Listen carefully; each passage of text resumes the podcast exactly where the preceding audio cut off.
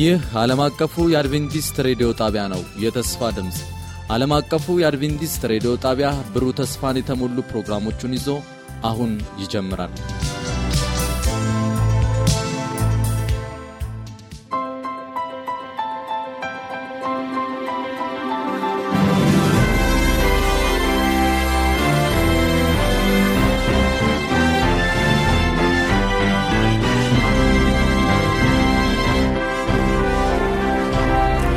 በጌታ የተወደዳችሁና የተከበራችሁ አድማጮቻችን እንደምን አላችሁልን?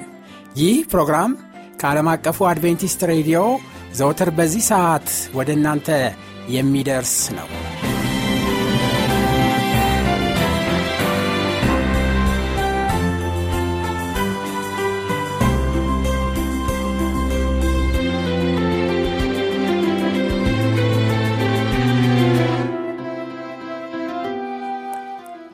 ኢየሱስ በይሁዳ በቤተልሔም በንጉሥ ሄሮድስ ዘመን በተወለደ ጊዜ እነሆ ሰባ ሰገል የተወለደው የአይሁድ ንጉሥ ወዴት ነው? ኮከቡን በምሥራቅ አይተን ልንሰግድለት መጠናልና እያሉ ከምሥራቅ ወደ ኢየሩሳሌም መጡ። ንጉሥ ሄሮድስም ሰምቶ ደነገጠ።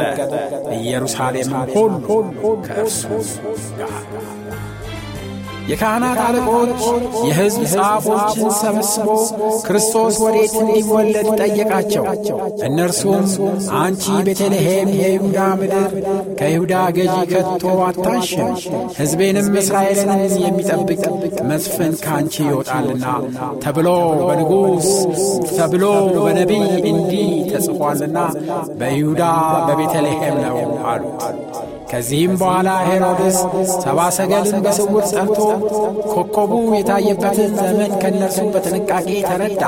ወደ ቤተልሔምም እነርሱን ሰዶ ሂዱ፣ ስለ ሕፃኑ በጥንቃቄ መርምሩ፣ ባገኛችሁት ጊዜ እኔ ደግሞ መጥቼ ልሰግድለት ንገሩኝ አላቸው። እነርሱም ንጉሡን ሰምተው ሄዱ።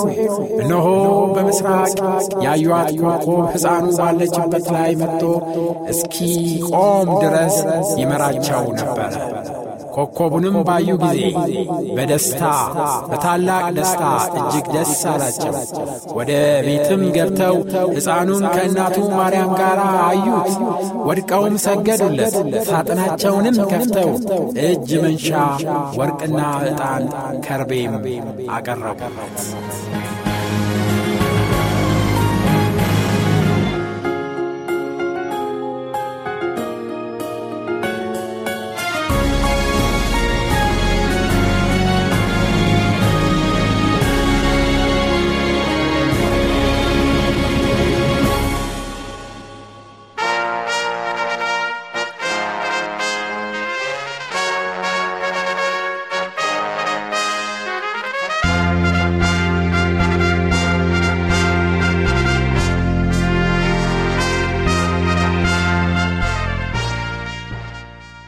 ከዛሬ ጀምሮ በተከታታይ በሚኖረን ቆይታ ዘመኑን እንዋጅ በሚል ርዕስ ወቅታዊ መልእክቶችን በአገልጋይ ኤፍሬም ዳዊት አማካኝነት ይዘንላችሁ ቀርበናል። በዝግጅቱ እጅግ እንደምትባረኩ እናምናለን። ለሚኖራችሁ ጥያቄና አስተያየት በስልክ ቁጥር 0938 67 50 24 ወይም በ0910 82 81 82 ላይ ብትደውሉልን እንዲሁም በመልእክት ሳጥን ቁጥር 145 ላይ ብትልኩልን ልናስተናግዳችሁ ዝግጁ መሆናችንን እንገልጽላቸዋለን። አሁን ወደ ዝግጅቱ እናምራ።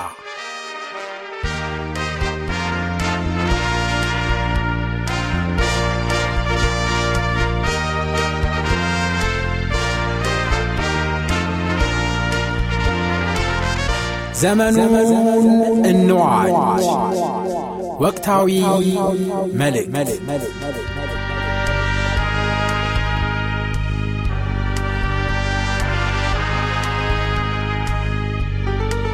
ሰላም ጤና ያስጥልኝ። እንዴት ሰነበታችሁ ወዳጆቼ፣ ወገኖቼ? በተለያየ አማራጭ ይህንን መልእክት የምትመለከቱ በያላችሁበት እንዴት ሰነበታችሁ ላለው ዛሬ ሶስተኛ የትምህርት ክፍላችንን እንቀጥላለን ባለፉት ተከታታይ ሁለት ክፍሎች እንደተማራችሁ ተስፋ አደርጋለሁ። ከእግዚአብሔር ቃል በእነዚህ ሶስት ርዕሶች ማለትም ሶስት ክፍሎች ዙሪያ ስንመለከት ሳለ ርዕሳችን መንፈስን መፈተን ወይም መንፈስን መለየት የሚለውን ርዕስ ነው ይዘን እየተመለከትን ያለ ነው ከእግዚአብሔር ቃል በመጀመሪያው ክፍል ላይ በተለይ ክቡር የሆነው ቃል ስለ እግዚአብሔር ስለ መንፈስ ቅዱስ የሚናገረው ምንድን ነው የሚለውን ተመልክተናል። በዋናነት መንፈስ ቅዱስ ምንድን ነው ወይም ማን ነው ከሚለው ይልቅ በመንፈስ ቅዱስ እንደ አማኝ እንደ ክርስቲያን መሞላት እንደሚያስፈልገን አይተናል። ይህ ለኃጢአት ይህ የእግዚአብሔርን ስራ ለመስራት ይህ ሰማይ ለመግባት ብቸኛው መፍትሄ ነው።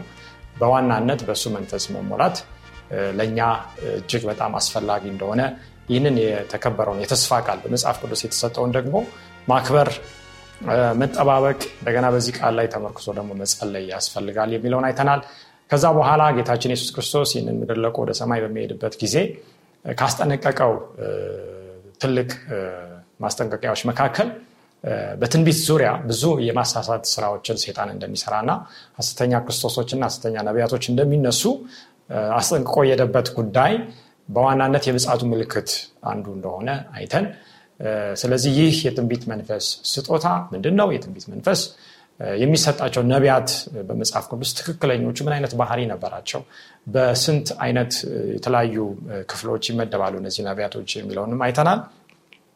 እንግዲህ ከዛ ቀጥሎ ዛሬ የምንመለከተው ደግሞ እነዚህ ነቢያቶችን በተለይ እውነተኛ የእግዚአብሔር መልእክት የያዙትንና ሀሰተኛ ደግሞ ነቢያትን የሴጣንን መልእክት ይዘው ነገር ግን የእግዚአብሔርን መልእክት በማስመሰል የሚያስቱትን እንዴት እንለያለን? በዋናነት ሰዎችን ሳይሆን ከሰዎች ጀርባ ያለውን አጀንዳ ነው እየተመለከትን ያለ ነው ያንን መንፈስ መለየት እጅግ በጣም አስፈላጊ የሆነበት ጊዜ ላይ ስለደረስን ይህንን ማየት ያስፈልገናል እና እነዛን መስፈርቶች በመጽሐፍ ቅዱስ ምን አይነት መስፈርቶች ናቸው? ትክክለኛ የሆነውን ትክክለኛ ካልሆነው የምንለየው የሚለውን ዛሬ በሶስተኛው ክፍላችን እንመለከታለን።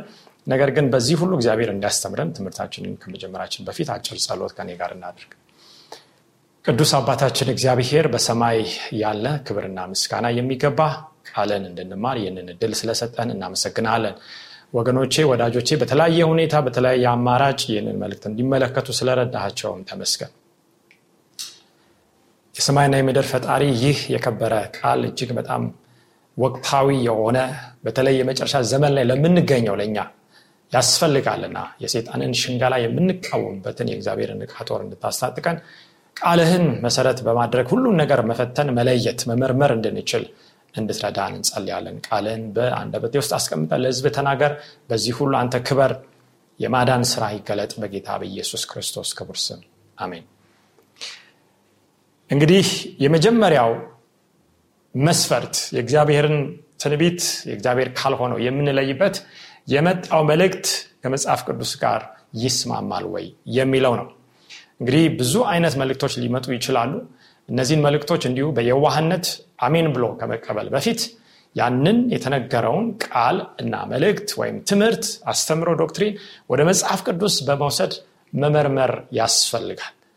መፈተሽ ያስፈልጋል። መመዘን ያስፈልጋል ወገኖች ከዛ በኋላ ነው መጨረሻ ላይ ልክ እንደ እግዚአብሔር ቃል ሆኖ ጉዳዩን ስናገኝ መቀበልና በህይወታችን ያም ቃል እንዲፈጸም ማመን ይገባናል ማለት ነው። በኤፌሶን ምዕራፍ 6 ቁጥር 11 የመጀመሪያው ጥቅሳችን እንዲህ ይላል የዲያብሎስን ሽንገላ ትቃወሙ ዘንድ እንዲቻላችሁ የእግዚአብሔርን ዕቃ ጦር ሁሉ ምን በሉ? ልበሱ ይላል። እንግዲህ ሽንገላ አለ ዲያብሎስ አለ። ይሄ የዲያብሎስ ሽንገላ የአማርኛው ቃል እንግዲህ ከእንግሊዝኛው ነው። እንግሊዝኛው ደግሞ መጀመሪያ ከተጻፈው ከግሪክ ቃል የተተረጎመ ነው እና ይህንን እንመልከት እስቲ ምን ማለት ነው? አንደኛ የሴጣን ሽንገላ ሁለተኛ ደግሞ ይህንን የምንቀሙበት የእግዚአብሔር ዕቃ ጦር ደግሞ ምንድን ነው የሚለውን እንመለከታለን። እንግዲህ ሽንገላ የሚለውን የግሪኩን ቃል ስንመለከት ከምን የመጣ ነው?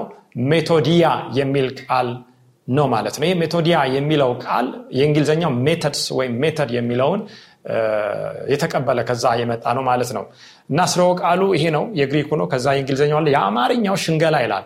እንግዲህ method ወይም methods የሚለው ዘዴ ማለት ነው። ይህንን የግሪክ ቃል ትርጉም ስንመለከት ይህንን ፍቺ ይሰጣል።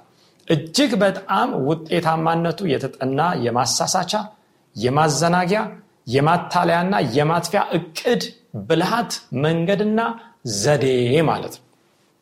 እንግዲህ ይህንን ሁሉ ትቃወሙ ዘንድ የእግዚአብሔርን እቃ ጦር ልበሱ ነው ማስጠንቀቂያ ሁላችሁም እንደምታውቁ ሰይጣን የትንሽ ዓመት ልምድ አይደለም ያለው።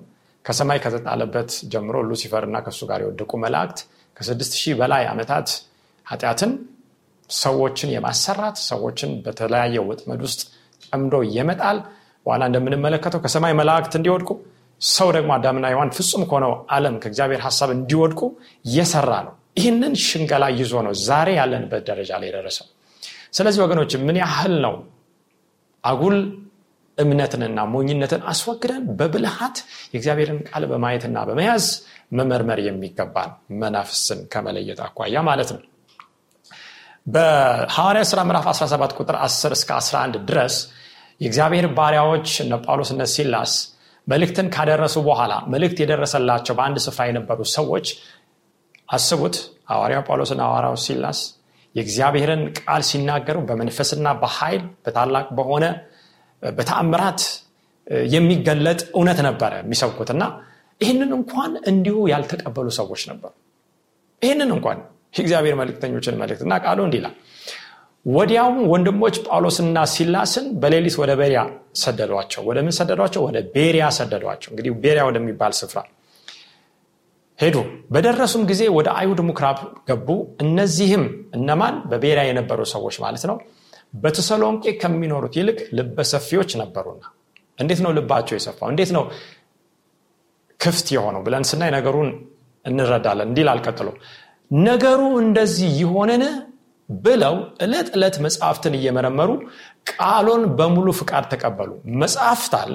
የብሉ ኪዳን መጽሐፍ ነው በዋናነት በአዲስ ኪዳን ያሉ አገልጋዮች የተናገሩት ቃል ከዚህ ከብሉ ኪዳን በዋናነት ወገኖች ከህጉና ከምስክሩ ከህጉና ከትንቢቱ ጋር ይሄዳል ወይ ብለው ምን ይሉ ነበር?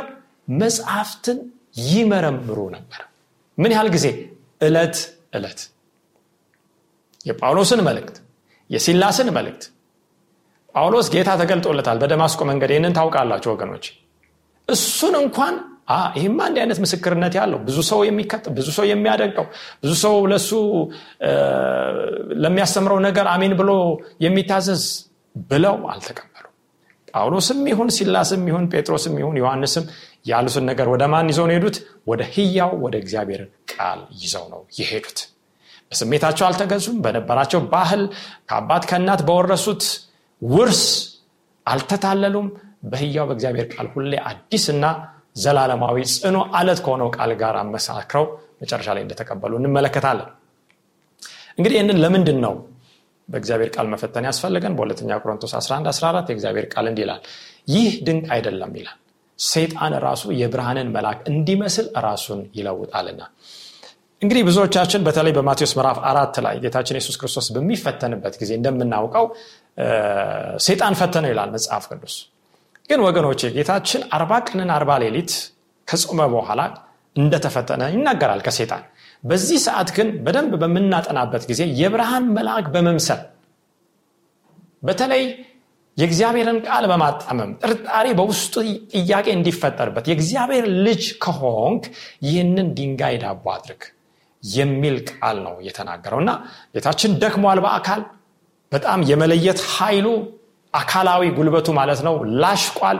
ምግብ እህል ውሃ ያስፈልገዋል። በዚህ ሰዓት ግን በራበውና በጠማው ነገር ላይ መጣ። ጌታችን የሱስ ምን ምንድን ያለው? ሰው በእንጀራ ብቻ አይኖርም ከእግዚአብሔር አፍ በሚወጣው ቃል ሁሉ እንጂ ተብሎ ተጽፏል ብሎ ነው የመለሰለት። እና ራሱን የብርሃን መልአክ አድርጎ የእግዚአብሔርን ልጅ ለማሳሳት የሚሰራ ኃይል ነው ይህ ኃይል። የእግዚአብሔር ልጆችንም ወንዶችና ሴቶችንም ዛሬ ያሉትን የእግዚአብሔርንም ህዝብ ለማሳሳት ራሱን ምን ይላል? ይቀይራል ብዙ ጊዜ ሰዎች ጌታ ኢየሱስ ተገለጠልኝ መላእክት ተገለጠልኝ እንዲህ አለኝ እንዲህ ተናገረኝ ይላሉ። ነገር ግን በዚህ ዛሬ በምናየው መስፈርት መሰረት ስንፈትን እነዚህ ሰዎች አንደኛ የእግዚአብሔርን ቃል ተሽሯል ከማለት ወይም ከሚለው ትምህርት ጋር ይስማማሉ።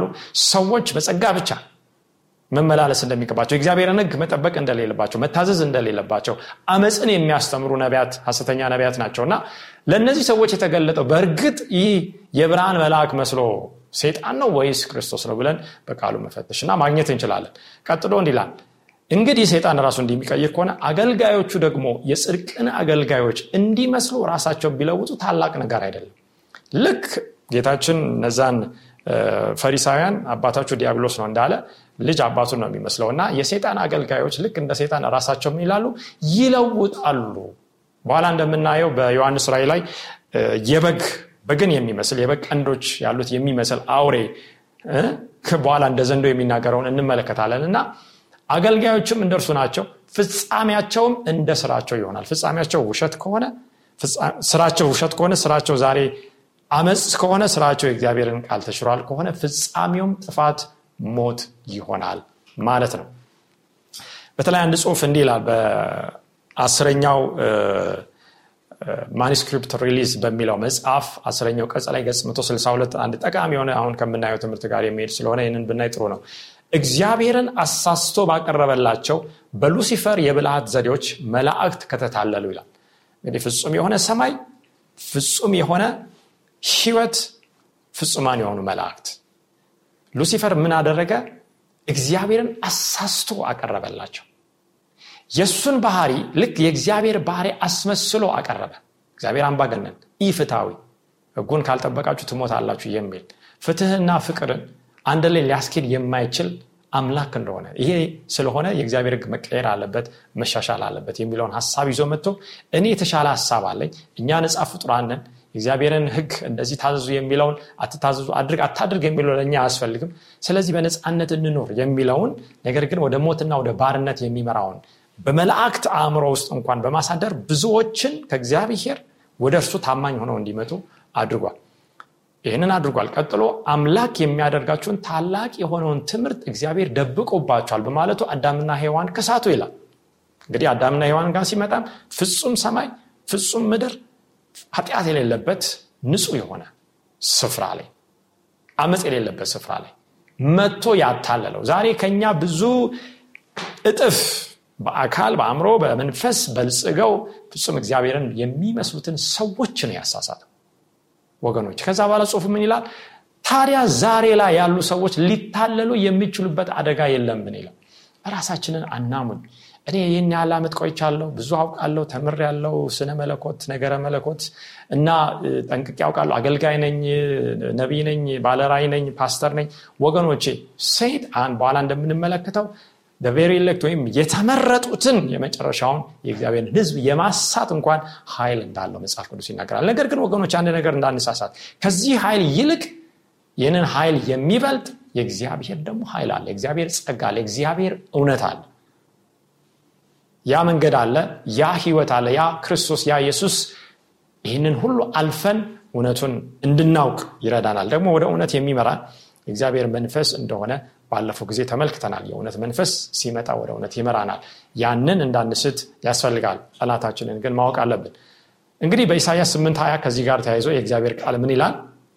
ወደ ህግና ወደ ምስክሩ ሂዱ እንዲህም ያለውን ቃል ባይናገሩ ንጋት አይበራላቸው እንግዲህ የእንግሊዝኛውን ስናይ ወደ ህግና ወደ ምስክሩ እንዲህ ያለውን ቃል ባይናገሩ በውስጣቸው ብርሃን ስለሌለ ነው ይላል ወዴት ነው መሄድ ያለብን? የቤሪያ ሰዎች ወዴት ነው የሄዱት? ወደ ህግና ወደ ምስክሩ ነው። እነ ጳውሎስ እየሰበኩ ነው። እነ ጳውሎስ በህይወት አሉ። ጽሁፉን ጽፈው አልጨረሱም። የአዲስ ኪዳን መጽሐፍትን ደብዳቤዎች እነዛ መልክቶችን ራዮች ትንቢቶች እስከ መጨረሻው አላለቁም። ነገር ግን የጳውሎስን ንግግር የጳውሎስን ትምህርት ስብከት ወስደው ከብሉ ኪዳን በዋናነት ከአስርቱ ትእዛዝ ከእግዚአብሔር ቃል ጋር ከተሰጠው ትንቢት ስለ መሲሁ ከተነገረው ተስፋ ቃል ጋር እያይዘው ነው። እንዲህ ያለውን ቃል ስለተናገሩ ብርሃን አለባቸው እነዚህ ሰዎች ብለው መልእክቱንም እነዛንም ሰዎች ሊቀበሉ ይችለዋል ዛሬስ ወገኖች ወደ ማን ነው የምንሄደው? ወደ ታዋቂ ሰዎች? ብዙ በቴሌቪዥን ላይ በሚዲያ ላይ ወይም mega ወይም giga ትልቅ ቤተክርስቲያን ብዙ ህዝብ በሚከተላቸው ዘንድ ወዳሉ እነዛ ታዋቂ ስመጥር ሰዎች ነው ወይስ ወደ ማን ነው የምንሄደው? ወደዛ ሂዱ ነው የሚለው መጽሐፍ ቅዱስ። ወደ ቃሉ ሂዱ ነው የሚለው። ወደ ህጉ ሂዱ። በሲና ተራራ ላይ ወደ ተሰጠው ወደ እግዚአብሔር ምስክር የእግዚአብሔር ባህሪ ማን እንደሆነ የባህሪው ትራንስክሪፕት ወደ ሆነው ወደ አስርቱ ትእዛዝ ሂዱ ነው። ያንን እናውቃለን ደግሞ አራተኛው ትእዛዝ ለብዙዎች አደናጋሪ የሆነው ሴጣን ቀይሮት ቀይሮታል ተብሎ እየተስተማረ ያለውን የሰንበትን ህግ ተሽሯል በማለት ሴጣን እንደሚያስት እናውቃለን። ይህ ደግሞ እንዳልተሻረ መጽሐፍ ቅዱስ በተከታታይ ያስተማረንን ተመልክተናል። ጌታችን በምድር ላይ ሳለ ይህ መንፈስ አስቀድሞ የነበረው በሰማይ መላእክትን ያሳተ አዳምና የሆነን ያሳተ በሱም ዘመን ከዛ በኋላም በዳግም ምጻቱ ጊዜ እንደሚያሳስት ነው የተናገረው። በመጨረሻው ዘመን የሚሆነውን እንዲህ ይላል ማቴዎስ 7 22 23 በዚያን ቀን ብዙዎች ጌታ ሆይ ጌታ ሆይ በስምህ ትንቢት አልተናገርንምን? በስምህስ አጋንንት አላወጣንምን? በስምህስ ብዙ ታምራት አላደረግንምን? ይሉኛል። ይገርማል። ወደ ጌታ ይመጣሉ። አንድ ነገር እየጠየቁ ነው። ሰማይ ልንገባ ከአንተ ጋር ለዘላለም ልንኖር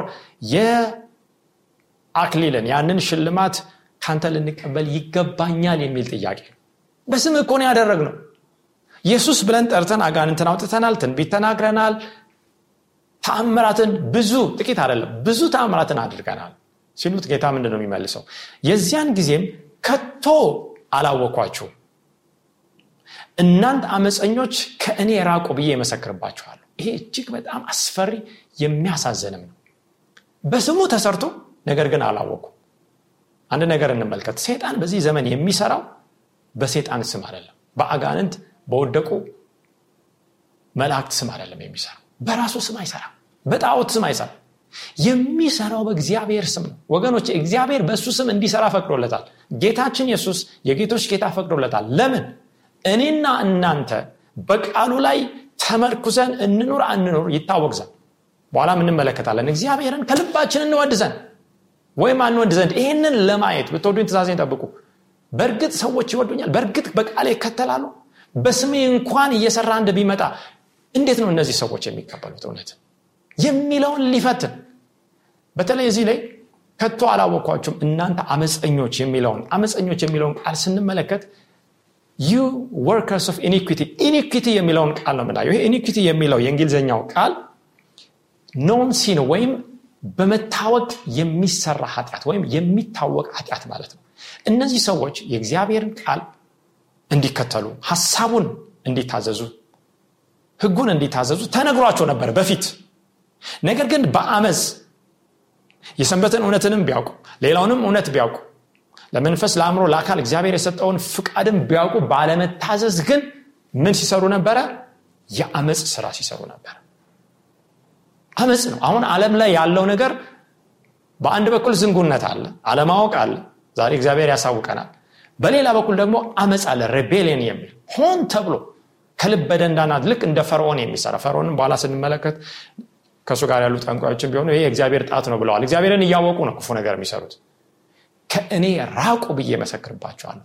ባያውቁ ኖሮ ወገኖች የእግዚአብሔርን ቃል እውነቱን ተረድተው ባያምፁ ኖሮ ጌታ የሱስ እንዲህ አይላቸውን በፍርድ ጊዜ ስለዚህ ከየትኛው ጎራንን ዛሬ? ጌታ ሆይ ጌታ ሆይ ብለን ስምን ብቻ ከምንጠራ በሌላ ቃል በሌላ ስፍራ እንደምንመለከተው እነዚህ ሰዎች በከንፈራቸው ምን ይሉኛል? ይጠሩኛል ያመልኩኛል። ነገር ግን ልባቸው ከኔ ምን ያለ የራቀ ነው? እጅግ የራቀ ነው ይላል። ስለዚህ የሰውን ትእዛዝ እየተከተሉ እንዲሁ ከንቱ የሆነ አምልኮ ያደርጋሉ የሚለውን ቃል ጌታችን ራሱ እንደተናገረ እንመለከታለን ከዚህ ጋር ተያይዘው ወገኖቼ እንግዲህ የመጀመሪያው መስፈርት የመጣው መልእክት ከቃሉ ጋር ይስማማል ወይ ነው? ቃሉ ደግሞ በእግዚአብሔር መንፈስ እንደተጻፈ እናውቃለን።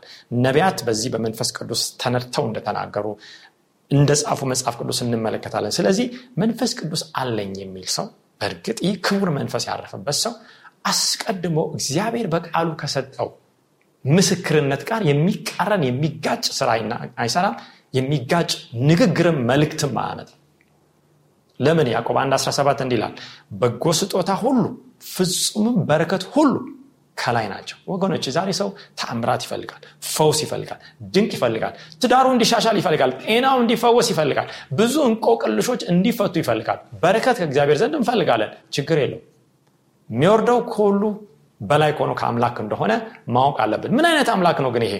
መለወጥም በእርሱ ዘንድ ከሌለ እግዚአብሔር የሚለው በቃሉ ምንድነው? እኔ አልለወጥም ነው በመዞርም የተደረገ ጥላ በእርሱ ዘንድ ከሌለ እንግዲህ እንደበራብን ብርሃን መጠን ወደዚህ ወይም ወደዚያ በምንዞረው መጠን ምን ይላል? የእኛ ጥላ ይሽከረከራል።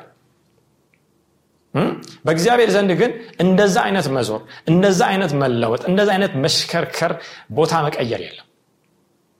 አምላክ ልክ በአካባቢያችን እንደምናየው ጸንቶ እንደሚቆመው ተራራና አለት ቃሉም እንደዛው ነው ተራሮች ዛሬ አንደኛው ተፈጥሯዊ የሆነ ጥቅም አላቸው ሁለተኛው ግን የእግዚአብሔርን ህግ ዘላለማዊነትም ያስተምሩናል። ሁሌ ባሉበት ጸንቶ ነው የሚኖሩት።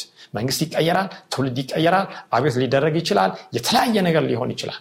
እግዚአብሔር ግን ያስቀመጠው ያ ተፈጥሮ እግዚአብሔር ማንነቱን የሚገልጥ ስለዚህ ከብርሃናት አባት ይበረከት ይወርዳል መለወጥን በእርሱ ዘንድ ከሌለ።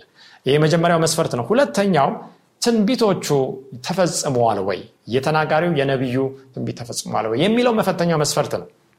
ምንድን ነው ይሄ? ከእግዚአብሔር ቃል ዘዳግም 1821 እንመልከት እንዲለን በልብህም እግዚአብሔር ያልተናገረውን ቃል እናውቅ ዘንድ እንዴት ይቻለናል ብትል ነቢዩ በእግዚአብሔር ስም በተናገረ ጊዜ የተናገረው ነገር ባይሆን ባይመጣ ያ ነገር እግዚአብሔር ያልተናገረው ይገርማል ወገኖቼ በብሉ ኪዳን ጊዜ የነበሩ ሐሰተኛ ነቢያት በማን ስም ነው የሚናገሩት? በእግዚአብሔር ስም ነው የሚናገሩት። በመጨረሻ ዘመን ጌታ ኢየሱስ ክርስቶስ የመሰከረባቸው በእግዚአብሔር ስም ነው ትንቢት የተናገሩት። ነገር ግን ያ ነገር እግዚአብሔር ያልተናገረው ነው ይላል። ነቢዩ በድፍረት ተናግሮታልና እርሱን አትፍራው ይላል። ድፍረት ነው የምናየው ዛሬ በዚህ ምድር ላይ። በአደባባይ በይፋ በድፍረት በእግዚአብሔር ስም የሚሸቀጥና የሚነገድ ነገር ነው የምናገኘው። ለትርፍ ለድሎት በኋላ እንደምናየው ለዚህ ዓለም ሀብት የሚነገር ሟርት የሟርትንም ዋጋ ለመቀበል የሚነገር ቃል ነው።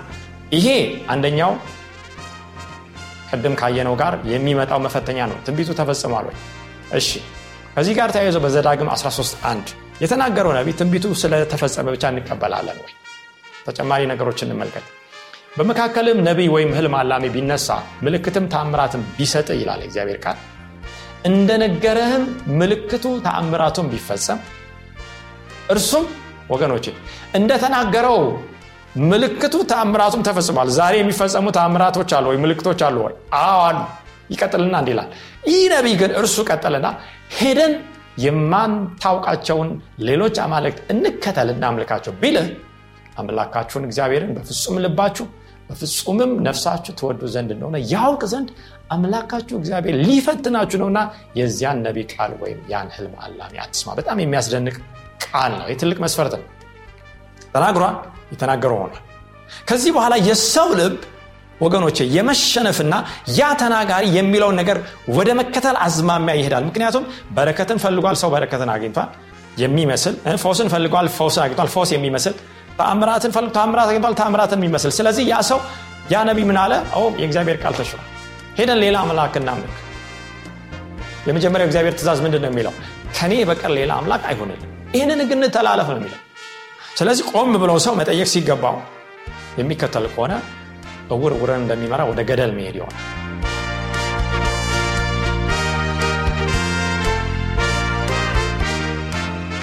የተወደዳችሁ አድማጮቻችን ስለነበረን የመባረክ ጊዜ እግዚአብሔርን እጅግ አድርገን እናመሰግናለን። በሚቀጥለው ጊዜ የዚህን ተከታይ ክፍል ይዘንላችሁ እስከምንቀርብ ድረስ የእግዚአብሔር ጸጋና በረከት ከሁላችሁ ጋር እንዲሆን ምኞታችንና ጸሎታችን ነው። ደና ሁኑ